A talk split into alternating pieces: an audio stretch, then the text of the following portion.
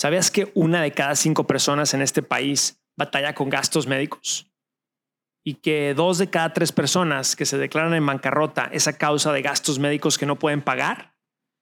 Mi nombre es Carlos García y soy el presidente de FinHabits, la primera app financiera en español en los Estados Unidos para invertir en la bolsa de valores. Y te doy la bienvenida a este episodio más de nuestro podcast Hábitos Financieros.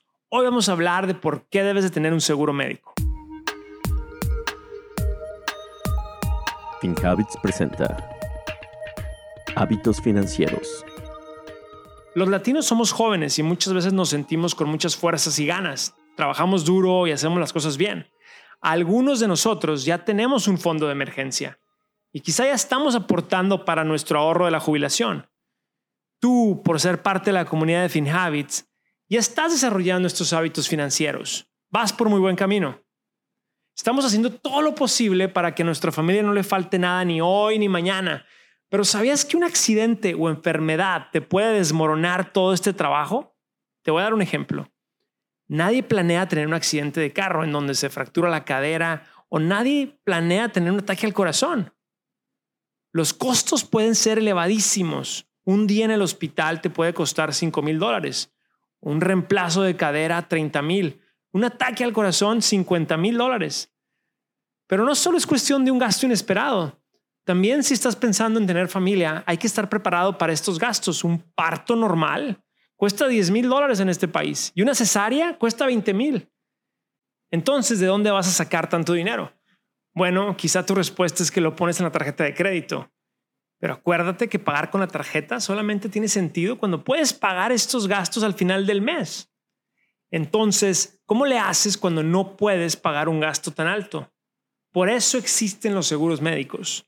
Hay que pensar que un seguro médico es una protección para gastos extremos que son los que pueden mandarte a la bancarrota. FinHabits, la app que te ayuda a desarrollar mejores hábitos financieros. Con FinHabits puedes comenzar a invertir desde 20 dólares a la semana y es muy sencillo.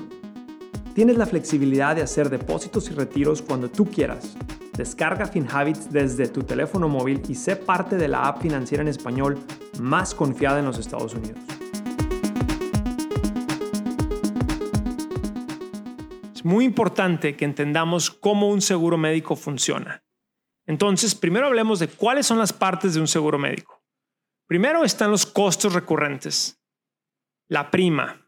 Esto es lo que tú pagas mes a mes, los 50 o los 350 dólares mensuales el copago. Este es el costo que tienes que pagar cada vez que vas al doctor.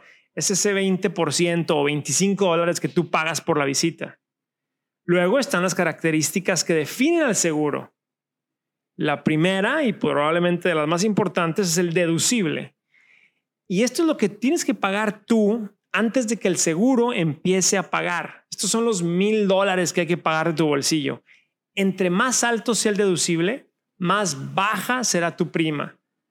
Así que si eres una persona saludable, pues es recomendable que pienses en un seguro que te proteja en caso extremo de una emergencia, que tenga un deducible alto y así que tenga una mensualidad más baja.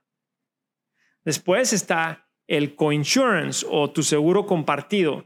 Quiere decir, esto es lo que tú vas a pagar hasta llegar al máximo anual. Déjame te doy un ejemplo. Después de cubrir tu deducible, entonces tú vas a pagar el 20% de los gastos y la compañía de seguros va a pagar el otro 80% hasta llegar al tope o el máximo anual. Y esto, puede ser una cantidad de 5 mil dólares. Y por último está el network o la red, que estos son los doctores u hospitales que están dentro de la cobertura. Si vas a un hospital o doctor que está fuera de la red, entonces vas a tener que pagar más y a lo mejor el seguro no te va a cubrir. Ahora veamos un ejemplo. Vamos a decir que tuviste un accidente y que requiere cirugía. Tu procedimiento cuesta 50 mil dólares. Y bueno, ojo, la cobertura depende mucho del seguro que tengas, pero a grandes rasgos funciona de la siguiente manera. Los primeros mil dólares van a salir de tu bolsillo. Este es el deducible. El coinsurance es el pago que la aseguradora y tú pagan juntos, es decir, ellos te cubren el 80% y tú pagas el otro 20%. Y esto es hasta llegar al máximo anual, en este caso, digamos que el máximo es de 5 mil. Y de ahí en adelante el seguro paga el resto. Así que de los 50 mil dólares, primero tú pagas tu deducible de mil, después pagas 4 mil como copago hasta llegar al tope de 5 mil y después ya no pagas nada. Entonces tu procedimiento, eh, tu, cirugía te salió 5 mil dólares, que es muy diferente a tener que pagar 50 mil de contado o cubrir este gasto con una deuda. Pero Carlos, tú, te, has, te has de estar preguntando, pero el seguro es muy caro. ¿Ya revisaste los gastos? Pues sí, mucha gente piensa que el seguro es muy caro, especialmente si no trabajas en un lugar que te ofrecen el seguro médico.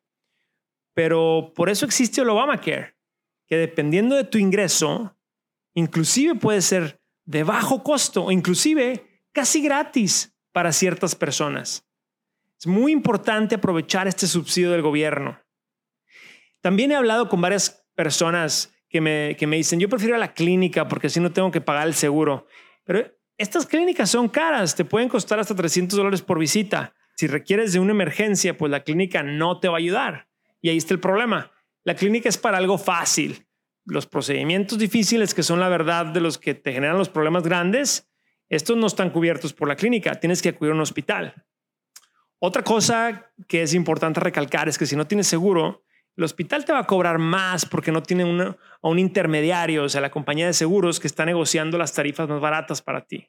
Otra pregunta que quizás te estás haciendo es, Carlos, pero yo tengo el ITIN, no tengo el seguro social. Bueno, casi todas las compañías aseguradoras te pueden ofrecer un seguro médico con un ITIN. Así que hay que revisar porque puede costar menos de lo que piensas. Ahora, tengas o no tengas seguro, te voy a dar tres tips que te van a ayudar mucho a la hora de necesitar un doctor. Primero que nada, hay que negociar. Si no preguntas, pues no te van a ayudar. No te quedes callado. Infórmate sobre el procedimiento y cuánto cuesta. En realidad te necesitas sacar dos radiografías y cobrarte dos veces o quizás solamente necesitas una. Una vez que sepas, los precios se pueden negociar. Oye, solo tengo mil dólares para pagarte. ¿Cómo le hacemos? Y por último, ¿qué te cubre y qué no te cubre el seguro? Hay que estar informado y hay que decirle al doctor para ver cómo te puede ayudar. En conclusión, tener un seguro médico es un gasto, pero sale mucho más barato que tener un accidente que te deje a ti y a tu familia en deudas. Lo que yo quiero decir es que Tener un seguro médico te ofrece protección de una calamidad financiera y obviamente te da el cuidado médico que tú y tu familia necesitan. Es recomendable tener este, esta cobertura porque es parte de tu hábito financiero. Hay que estar protegidos en caso de que algo inesperado suceda. Gracias por acompañarnos en este episodio de Hábitos Financieros. Soy Carlos García de FinHabits este podcast es producido por FinHabits Inc., Giovanni Escalera en producción y edición, Adal Gutiérrez en guion. Recuerden que este podcast es para efectos de información y no constituye una solicitud o recomendación para comprar o vender activos.